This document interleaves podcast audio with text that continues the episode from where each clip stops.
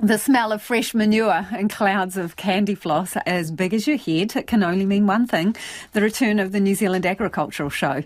The huge event has faced two years of disruption because of the pandemic. Thousands of people poured through the gates on the first day of the event in Christchurch, where animals, big, small, and small, competed for pats and prizes. Our reporter Jean Edwards and cameraman Samuel Ralstone went along. It's not always easy getting your ducks in a row, but Marlborough man Don Stewart and his heading dog Charm make it look simple. The five birds have to make their way through an avian obstacle course, including a cross, tunnels, bridge, seesaw, and slide. They're expertly herded by Charm, who does her best to stop them ducking off. They don't really want to go Mr. Stewart has been duck herding since the 1980s and still enjoys the novelty. For young ones, uh, kids and that, they just uh, love it. See, go, seeing the ducks going down the slide and uh, over the seesaw. And uh, yeah, just something you don't expect a duck to do. His routine is a hit with children like Jack Havel from Spreydon School.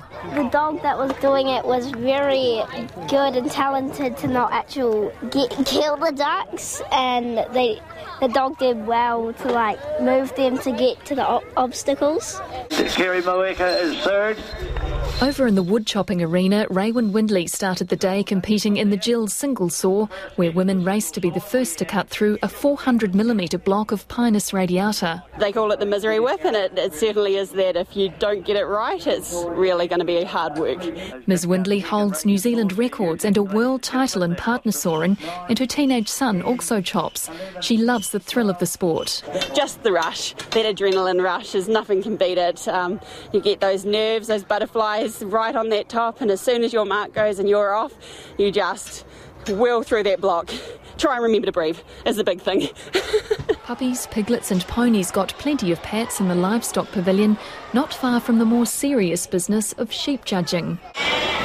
Christina Jordan is judging 50 white Dorpers. We do some in-pen judging of their maybe their, in their um, the jaws, different attributes that you want to handle, and then we watch them walk down the aisle and walk up and walk back, and then we'll get the maybe the top five or six in a class out in the ring and judge them, so we can do a comparison like to like.